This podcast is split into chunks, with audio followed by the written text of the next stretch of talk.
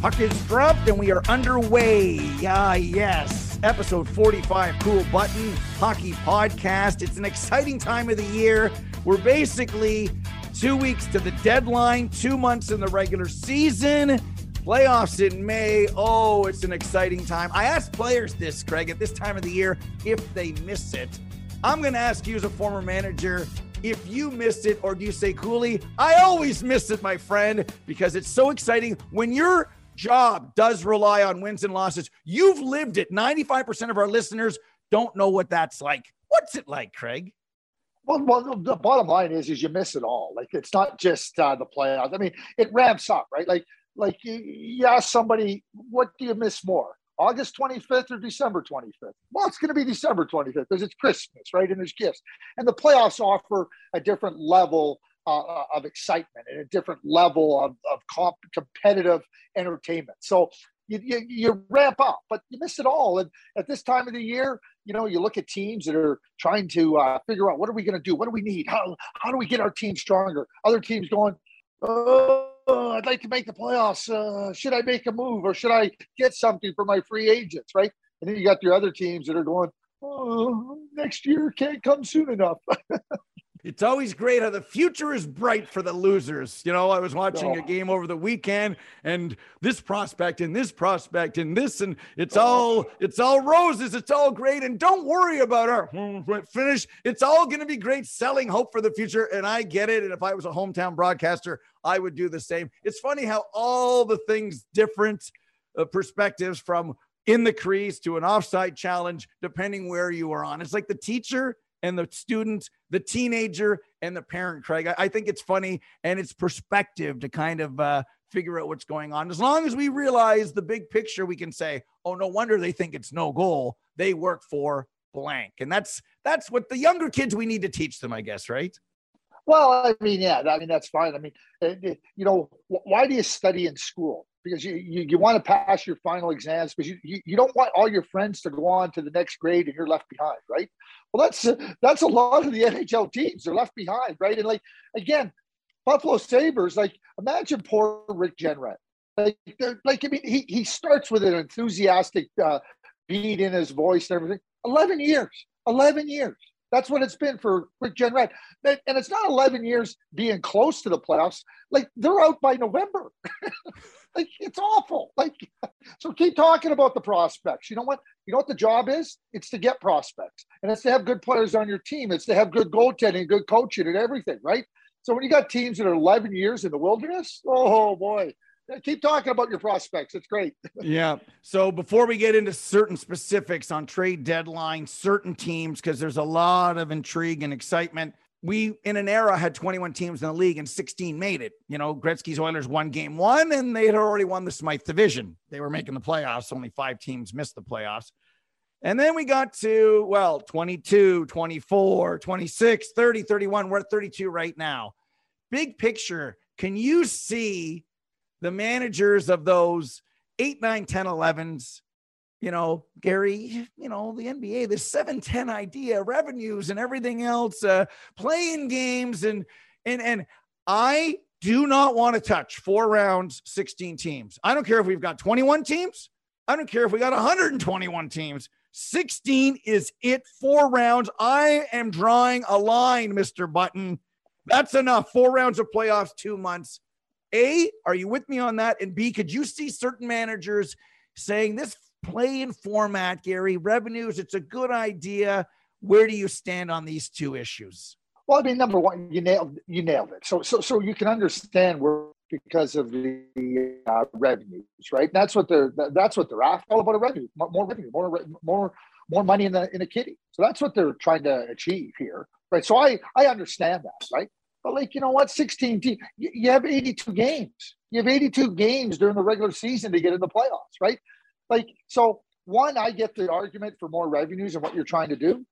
But the other one, like, I mean, okay, so you're the 10th place team. Okay, good. So you get two games in the playoffs and you're out. like, what do you want to do? Prolong the agony? like you go to after the dentist fills the cavity, right? And the and the uh and the and the painkillers wearing off you go, hey, like, you know what? Like, just go back in there again and like just give me a little more of a shot. Like that. I think you missed the spot, right? Like, I mean, give me a break. Two more games. It's all it would only be about revenue. It's not about competitiveness or making the playoffs. It's all about revenues. So call it for what it is. We want to make more money. So we're going to keep our regular season open for another three games potentially, and we'll make a little more money. But it doesn't. I mean, the 10th place team, give me a break. I know, and there's people that like it. Uh, your good colleague uh, Pierre LeBrun wants a 7-10 play-in game, get those two games and everything else. And uh, I worry sometimes. There's a lot of voices in the room, and if we're going to have, you know, expanded playoffs at a time we're so excited about talking about the playoffs, and what they're going to do is they're not going to use the West as an example. They're going to use the East and say, in this case, it would be allowing the Detroits and Columbuses in to make 10 teams in the playoffs, where clearly the line in the East is eight right now.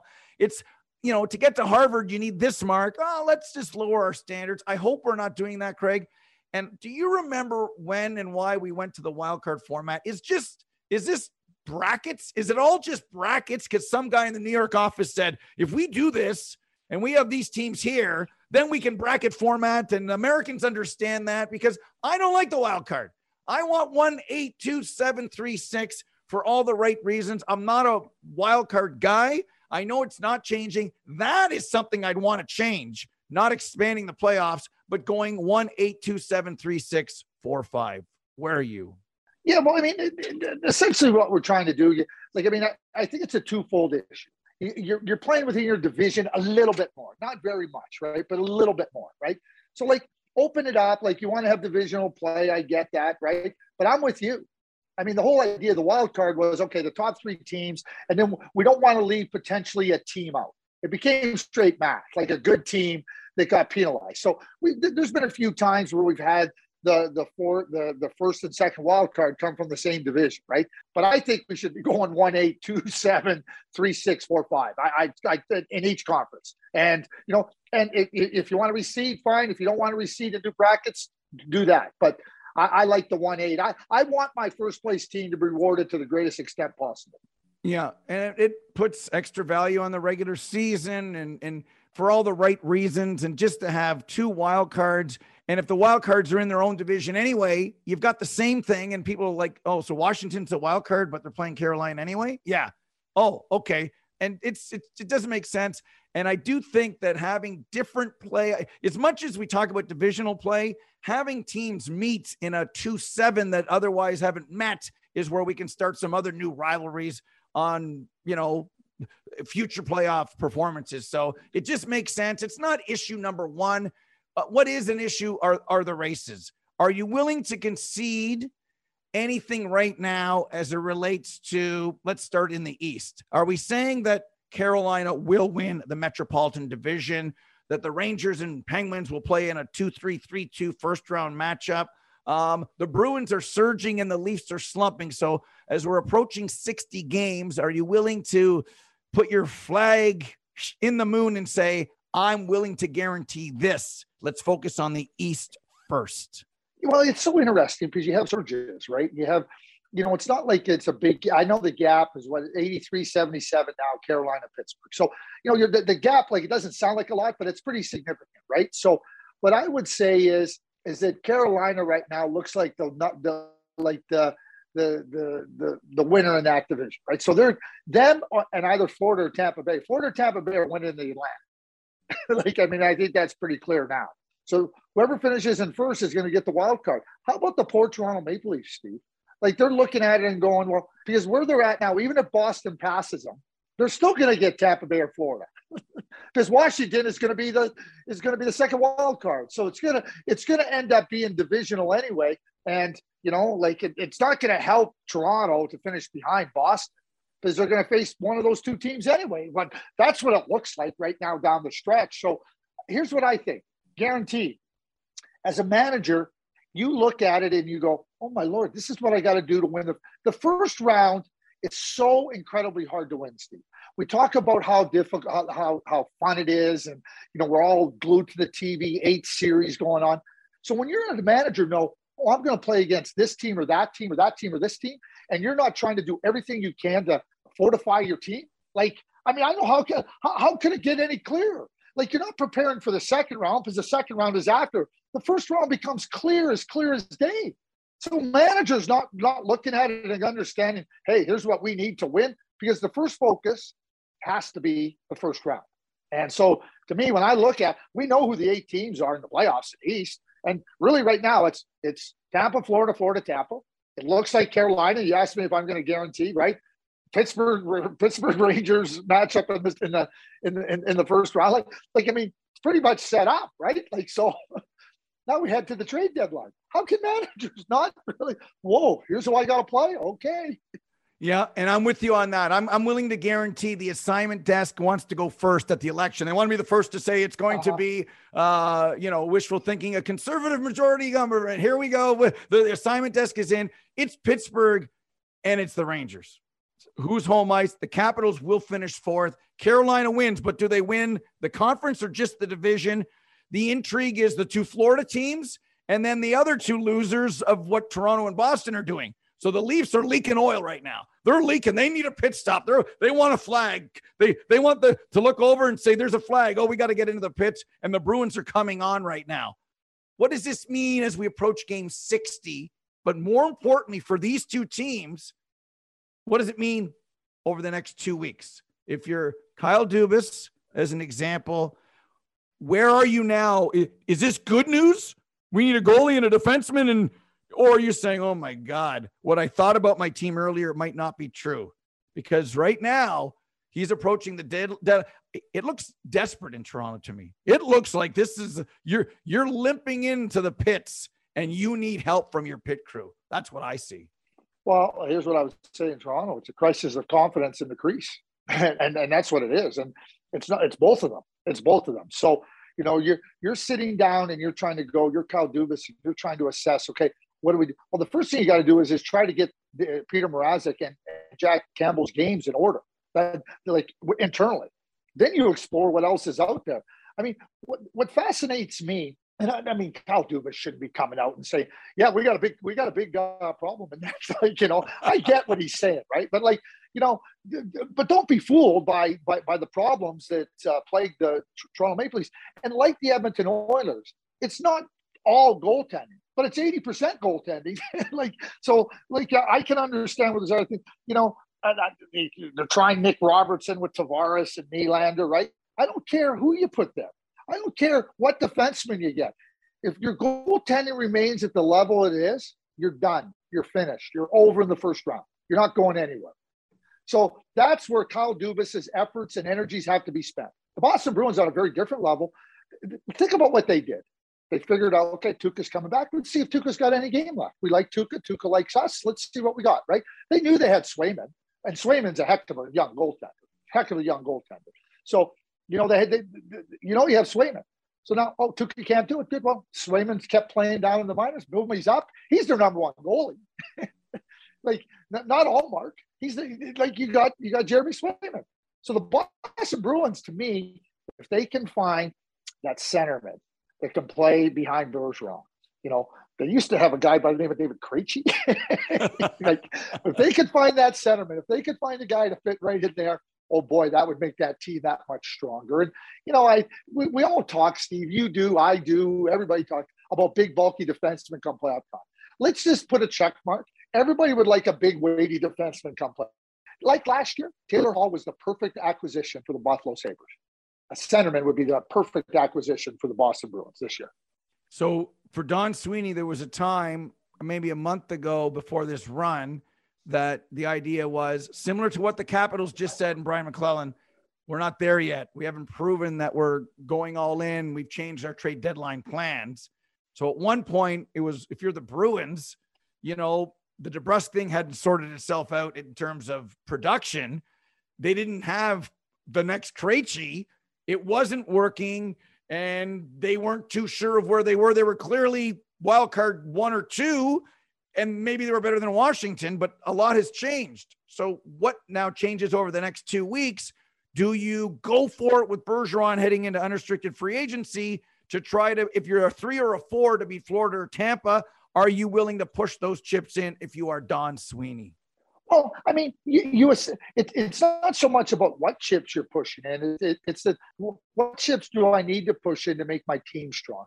What chip, what chips do I need to give myself a chance? Right? Like the Bruins have been there, done that. They, they, you know, you, you, they have some really good player. That the goaltending people might say, "Oh, Jeremy Swayman, yeah, he's unproven. I get it. Like, you, you, like what goaltender started the NHL his career in the NHL playoffs and wasn't unproven, right? You're unproven until you're proven, right? Like, but he's a good goalie. That's my assessment. So, I mean, I don't think that he's going to like. I don't think there's a sense to go all in for for Don Sweeney, but explore what's there. And that's where I just say a centerman that can get in there that can play between Coyle and Bergeron. You know, Charlie Coyle's played quite fine there. You know, it's not like he hasn't been a been a solid player.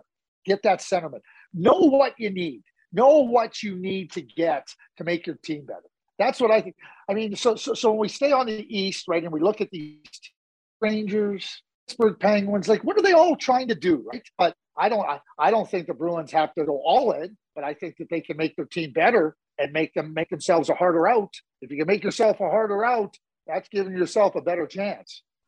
So before we break and talk to our friends at Sports Interaction. We'll deal with the West and the Stars and the Ducks and Minnesota uh, in just a second. But since you mentioned the Bruins and we've done a focus of the East to begin first of the leakage in Toronto, Capitals not going all in, how good the Rangers are, Carolina, we've kind of really spaced everything out. And you mentioned Boston and center. I haven't heard the name Claude Giroux mentioned with Boston. Is that a no go, a no fit? Is it up to him and he wouldn't go there? There's too much of Philly Boston animosity. Or do you think that when you place Giroux, Colorado, St. Louis, Minnesota, Boston, that that's also a good fit that has not yet publicly been discussed, Craig? Well, here's what I would say we talk about animosity. Is the animosity? Do Chuck Fletcher and Don Sweeney go and fight? Do they, do they, do they have boxing matches? There's no animosity between managers, and just because there's been a long history uh, of a great competitive battle between the two cities, Don Sweeney's trying to do what's best for his team. Chuck Fletcher needs to do a lot of work to get his team uh, a lot improved. I don't know where Claude Giroux is at. You know what? All I know is Steve, and I've said this to you. If I'm Don Sweeney, Chuck, Don here you know what? What would it take to get Giroux? And, and, and Chuck goes, listen, I've talked to him. We've been working on this for a while. You know, you're not really on his list, right? I mean, I told you the story. Lou Lamoriello asked me, asked me to ask a player if he would wait. Then he asked me if he could talk to the player. I never let him. no, not happening. you know, but I did talk to the player a, a couple different times, uh, two different players about it, right? At the end of the day, Steve, that's what you do. Your job is not to worry about animosity or thing find out what the cost is. Is Claude Giroux a center? Oh, yeah, yeah, he fit. find where the fits are, figure out what the cost is, and then understand if it's something you want to do or not. Jake DeBrusk, like how does this play out? Like this is the this is the pimple that's ready to pop. Do they do they just let it dissolve on its own? Would a trade involve Jake DeBrusk to get a Claude Giroux? Do you trade him now? He still wants to move. It is the elephant in the room, but it's Jake DeBrusk, so it's a baby elephant because he's a little guy and he's he can do a lot of really good things. It, it, it's awkward when you're winning and he's scoring and he wants out. Look into your crystal ball here because well, this is. I don't know if he wants out anymore, Steve. He said he said that uh, things changed and everything. I'll tell you what, if I'm Don Sweeney, and it's the same thing I say, just play. I understand what your sentiments are, but you're playing. And if you really want to, if you really want to leave, whether it be now or later on or in the summer, you better play good. I'm not trading you on your terms. You're on my terms. End the story. All right, time now for KB on Ice. Cool button. An inside look at the NHL brought to you by our good friends at Sports Interaction. Craig, as you know, Sports Interaction is Canada's sports book. On this day, five games. Where do you want a lot of intriguing matchups, Craig? How are you going to spend your Sazich tonight? Well, I was right and I was wrong last week. I was right on Hammond keeping the score down against uh, Calgary Flames. He played an excellent game, but I owe you dinner because you went straight up on Penguins, right? So, like, you know, I won, but I lost, but I didn't really lose because it's dinner with you. I'm going Flames at home against the Oilers. You know what? They're going 11 points up on the Oilers. They're going up 11 points on the Oilers, and they're leaving the Oilers way in the rear view mirror. And to me, you watch that game Saturday night where the Oilers played against Montreal, and, and they don't think they have a goaltending problem. Like, give me a break. like, give me a break. So, Flames at home. 11 points ahead of the Oilers after Monday night. Well, I'm just a glutton for punishment. And the definition of insanity is doing the same thing again and again and looking for different results. That might be Ken Holland with his goaltending situation. For whatever reason, other than Gretzky against Guy Lafleur in 81, Edmonton can't beat Montreal. But tonight, just for and giggles, I'm going to take the Edmonton Oilers. The only way they're going to win is an ugly 4 3 5 4 game. I'm going to take the Oilers. You're going to take the Flames. There's another dinner that's on the line. I'm a glutton for punishment, Craig. I'm going right at you head to head. I like it. We went head to head last week, though. But you said a 4 3 game? I mean, the Oilers are going to give up five. So you better say a 6 5 or 7 5 game.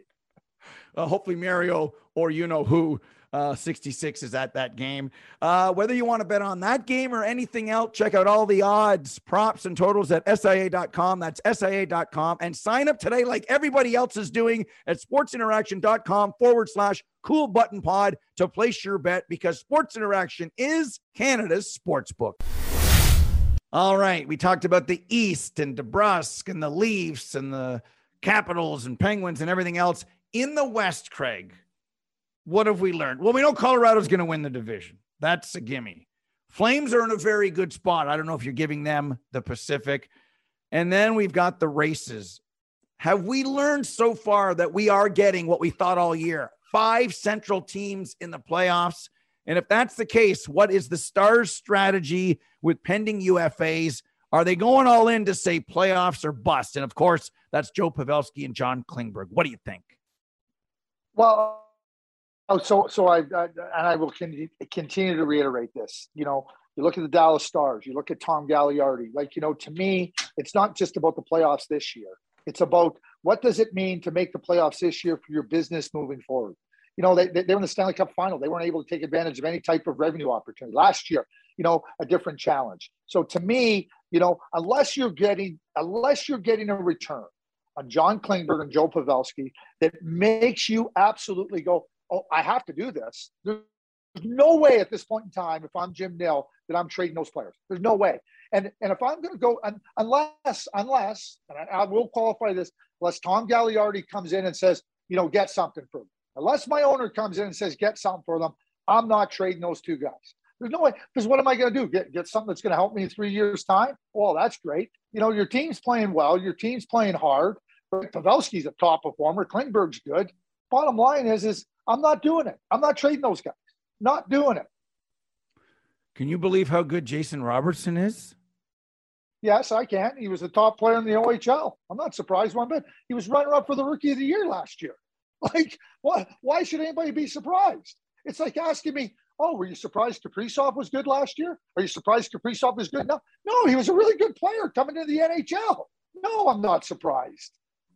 Four in a row for Dallas, back to back hat tricks. They're in the wild card one spot, but it's tight. So the Dallas strategy with their UFAs, where are we, if anything's changed on Nashville wild card two at press time and Philip Forsberg, and it feels different. Like Dallas has decided what they're doing and they know what they're doing.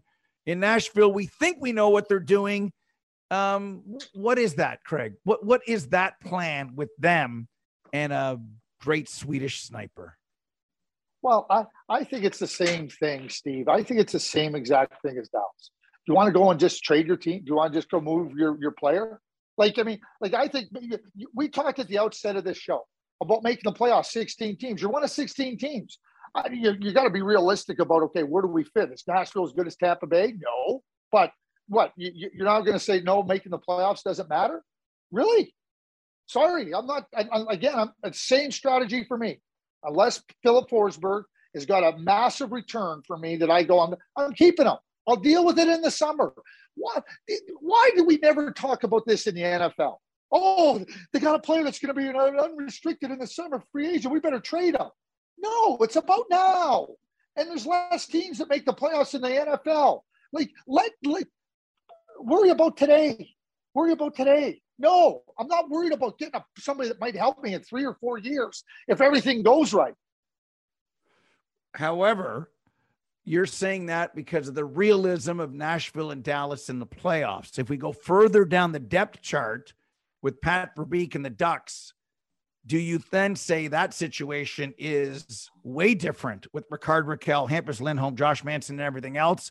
That he is in a situation where we're behind a lot of those teams, including Dallas and Nashville. The realism of finished third in the Pacific, that he has almost basically set the table to his fan base about his strategy, that he is in a different position.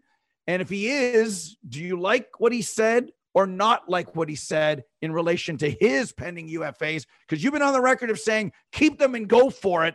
Are you saying the same thing to Pat Verbeek and the Ducks? So, like every situation is different, and you're right, Steve. Like it depends where. What what I like about Pat, love about Pat, is he's made it very clear. There's clarity. Here's what I'm doing. If we if we get these players signed, we're, we're, we're going to keep them. If I don't get them signed, I'm to I'm to attempt to trade them. He, he's very clear. Pat's not going to go in there and fiddle with the dials. Pat doesn't kid himself. He's never kidded himself. He's not going to kid the fan base. He's going to go right in there and say, "Here's what I'm doing." I love it. So and, and he's in control. He's not waiting and hoping and everything. They played more games than the other teams. I think they're. I I thought they were starting to run on fumes anyway with some of their younger players. A normal course of action. So to me, Pat's set the course. I'm going to talk to my players about re-signing them. If we can do it, great. If not, I'm trading them. I love it. There it all is. And you know what else he does? He makes sure everybody keeps phoning him maybe the prices maybe he gets even a bigger return right because he keeps saying you know here and and where do the players want to play it's also negotiating strategy too do the players want to leave do they want to go like patty's in full control here i love it there is so much intrigue and excitement in the West. And one of the games of the year was Calgary for Colorado three in overtime. Dan Vladar got the start and played very well. Uh, even on the first goal, he made an unbelievable first save, but they couldn't clear the rebound. Do games like that teach us anything? Is is those who didn't believe in the Flames, even at 13 1 and 1 now, do they? Did we learn that the Flames are winning the Pacific Division? Some of your takeaways from a great night Saturday. I was just wowed, glued to the set. It was unbelievable. The MacKinnon goal was great. It was it was it, it was playoff hockey. Made me think. Forget Vegas and Colorado in the third round. Calgary and Colorado in the third round. Not only is realistic, uh, it might be a better matchup because the Flames are healthy and playing great hockey right now. Craig, what do you mean a better matchup? Are you kidding yourself? It might be a better matchup. The Flames are way better than the Vegas Golden Knights. give me a break, Steve. I told you this from the outset of the year. Okay, don't put your chips in on the Vegas Golden Knights.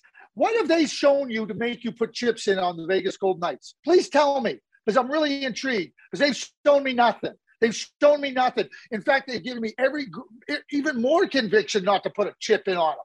That might be a better matchup than Vegas, Colorado. Give me a break. Colorado, Calgary's a better team than the Vegas Golden Knights. Here's what I would say. You know, it's funny. Oh, can you believe Daryl Sutter started Dan Vladar? Like, did you watch the game Thursday night against the Montreal Canadiens? Markstrom was no good. He caught like he was the Calgary wasn't great, but Markstrom was was poor. You know what Daryl's gonna do? Dan, you're the guy tonight. He's giving like I, I cannot believe how people just make blanket assumptions about things. It blows my mind, Steve. I'm like, can you believe he didn't start Markstrom? Yeah, I can believe he didn't start Markstrom because he didn't believe Markstrom gave him the best chance to win. They, they were terrible. Calgary was really poor against uh, Montreal. In fact, to get a point out of that game was like winning the lottery. But that's the beautiful thing about Daryl. We're on to the next game. We're going in there, right? And it's no different than Monday night. Hey, let, and I, I know where Daryl's at. Daryl, Daryl's in the full, full bury the Oilers mode. Bury them. He he knows that a win tonight just puts Edmonton clearly out of the view of uh, of Calgary and, and adds misery to what the, what, what the, you know was adds more misery to the uh, Edmonton Oilers. That's how Daryl's wired. And and, and and that game, like, is is is is two really really good. Here's the word: hard teams, hard teams, hard teams. If you're hard, you got a chance to win the playoffs. That's why I don't have my chips on Vegas. I don't think they're a hard team. Well, I was one of the people that thought, wow, with Dan Vladar, and it shows you about Daryl believing in himself and his program over the years and how to deal with players about saying that no, Jacob, you you didn't earn this start. And if we're gonna win the division and ready ourselves for the playoffs, we're not gonna run one goalie anyway. And this is why we've got two. It showed faith in Vladar, and he answered the bell for Daryl, and that's what makes Daryl Daryl. And that's the great thing about expecting the unexpected in hockey. And it was fun. It was great. It also sent a message because at the same time as Vladar's playing and winning the game, Darcy Kuemper doesn't play well. And then Jared Bednar pulls his number one goalie, uh, who clearly didn't like it. It's the story within the game, which I love. As you mentioned, Edmonton and Calgary. We're now two weeks from the deadline. They're playing tonight. The countdown is on. Where are you and me in two weeks of getting anybody? Like, eh, is the ship sailed? Will, will Kenny do anything out of desperation now later? Or is he pot committed to these two guys in net no matter whatever happens? Because he hasn't done anything yet. What leads us to believe that he'll do anything over the next two weeks? I'm going to say two things. I'm going to just put, I love the fact that you talked about Darryl having confidence in himself. Like, I, I, just love that because ultimately, as a coach, he does. And it's like, here's where I'm at. He's, he's got a feel for his team. Now we're going to go to Edmonton. You know, somebody asked me this the other day. They said, Are you surprised Koskinen is playing well? I said, No, he played well at the beginning of the year. And uh, I said, But guess what? I'm, I'm not going to be surprised when he doesn't play well. I said, here, here, Here's the problem that I have is that don't be surprised when you get the bad and the good, and the bad shows up at the wrong times, right? Like it's not surprising to know that he's play, he has played good. I don't want that in a goaltender. I don't want that in my goaltender. And I'm shocked that Kenny has that in his goaltender. I'm shocked. Like you, you watch Mike Smith on Saturday night versus Montreal. Oh boy. Oh, like seriously, okay. If that's where you want to put your chips, Kenny has shown no signs that he's going to go. Now maybe maybe he doesn't think there's an upgrade there. Maybe he thinks the cost is too high. I don't know. But the Edmonton Oilers, the Edmonton Oilers are not are not a lock for the playoffs. Oh, I know, Craig. Uh, I know. I'm with you doing the math, looking at the schedule, watching the way they play, what's going on with their goaltending. It's um, it's a dogfight. Like it, it, it's in a dogfight. They they want the Ducks to sell off as long as what they're selling off doesn't stay in the conference. If it heads east, I mean, who would have thunk it after what happened Saturday? Even though there's a game in hand, it's 62 for the Canucks, and the Oilers are at 64. Like, can, can you believe it? With every win that Bruce Boudreau is throwing some type of wrench into the Western playoff picture, and one of the teams we've liked from the get go that is reeling is Minnesota. And they are now at two wins in their last 10. They're at 67. Dallas is right there. Nashville's right there. At one point, it was Minnesota finishing a strong second and maybe getting home ice against St. Louis. Craig, the Wild, a, a blip on the radar. Don't panic or for what we thought of maybe their overachievingness because they said they're built for the playoffs. There's a lot to like about this four line team. It's now the time for Billy Guerin to strike that his team needs it most because they're a team that I've liked a lot. But at some times in this streak, I've said to myself, uh oh, we talk about leaking oil and the teams that are leaking oil.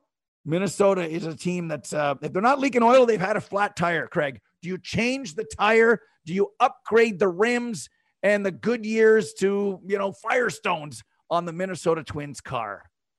Well, uh, you, you, know, I, have liked the Minnesota Wild. I've liked the way they played, but you, you cannot like what they've done the last uh, dozen games. You just can't. Bill Guerin and Bill Guerin must be talking to Kyle Dubas every day. Like, what is our real team, Kyle? What is what is the real Maple Leafs? What is the real Wild? Because you've seen such really good evidence of good team, right? Now you're here and you got two weeks up to the deadline, right? We talk about Boston; they're in a different place, right? They're going, "Whoa, boy, we're, we're rolling along. What can we do?" Right? These other teams are going, "What should we do? Oh, like what are we? Who are we?" Right? And I and that you ask about being a manager when you're not sure and you're not and you're trying to figure out what my team really is. You know that I think is a real challenge for Bill Guerin. I said all the way through, I felt that they needed a little bit more offense what, what is it, 11 straight games I've given up three goals or more?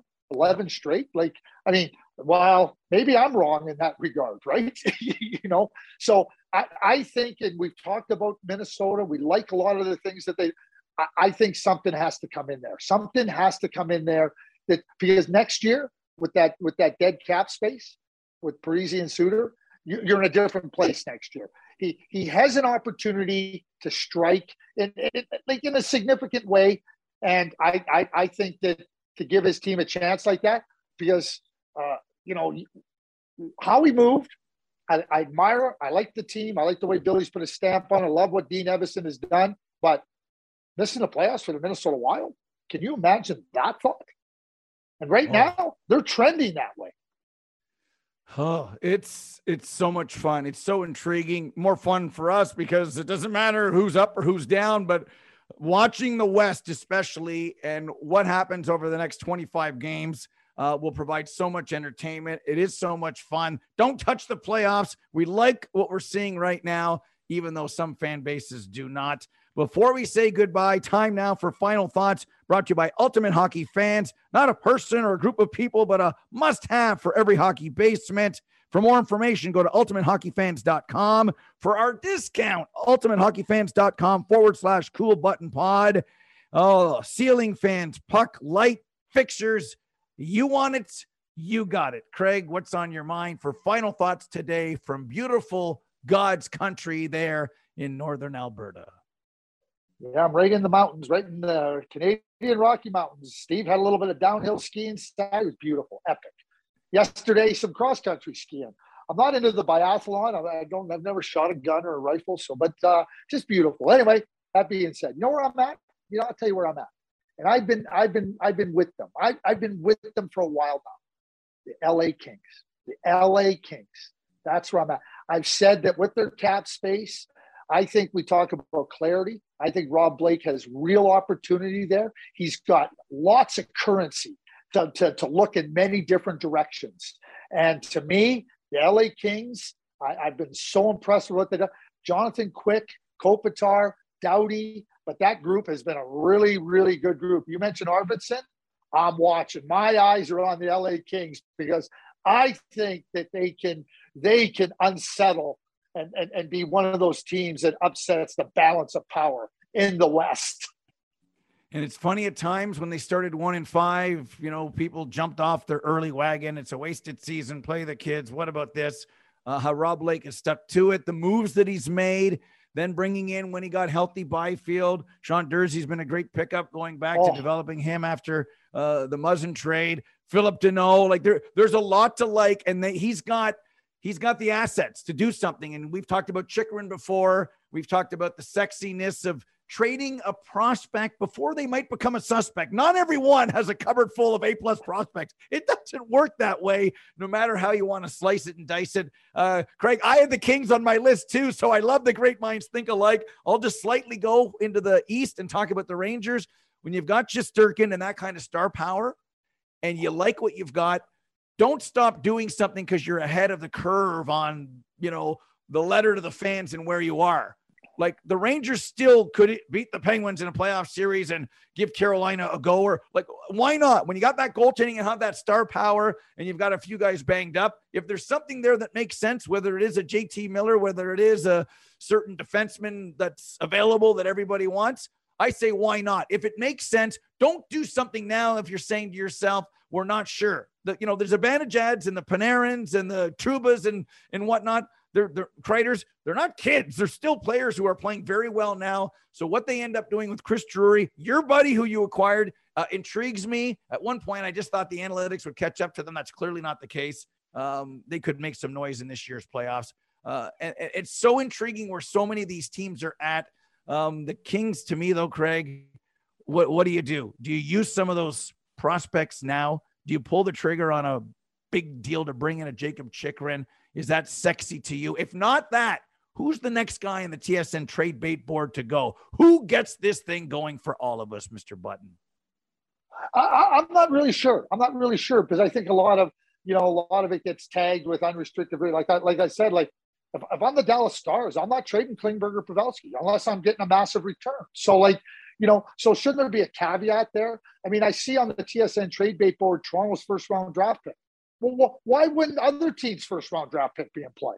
I mean, like seriously, like what? Toronto's the only one with a first round draft pick. Give me a break, you know. So like, you know, we got a list of players there and everything. I get it and, and whatnot. Here's what I, I'm just going to finish with the with the LA Kings. He's got multiple options. He he can go in so many different directions because he's got a team there and he's, as you said, the assets, the currency, whatever you want to call it, he's got it.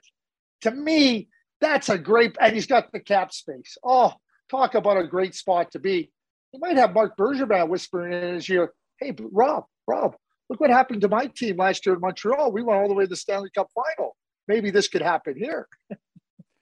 Hey, I love it. And this, there's so much focus on the ice and the players and what the teams are doing in the standings, but especially in March, Craig, and you know it over the next two weeks, a lot of pressure on the GMs. Let's wow. see which GMs deliver now. This is go time. This is the time you want to sit in that chair and you make decisions.